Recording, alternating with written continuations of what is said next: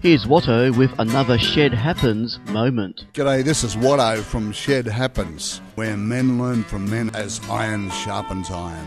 The big fella's given us a brain and ability to do things, but he's got a plan at the end of it that says his ways and thoughts are bigger and better than ours. So if you're not sure, sit down and put the billy on and have a cup of tea with him and ask is it his ways and his thoughts. Isaiah 55. Look us up on website www.shednight.ning.com and log in and be a player in the big game of man's life. And remember, every bloke's a champion, even you. Have a great day.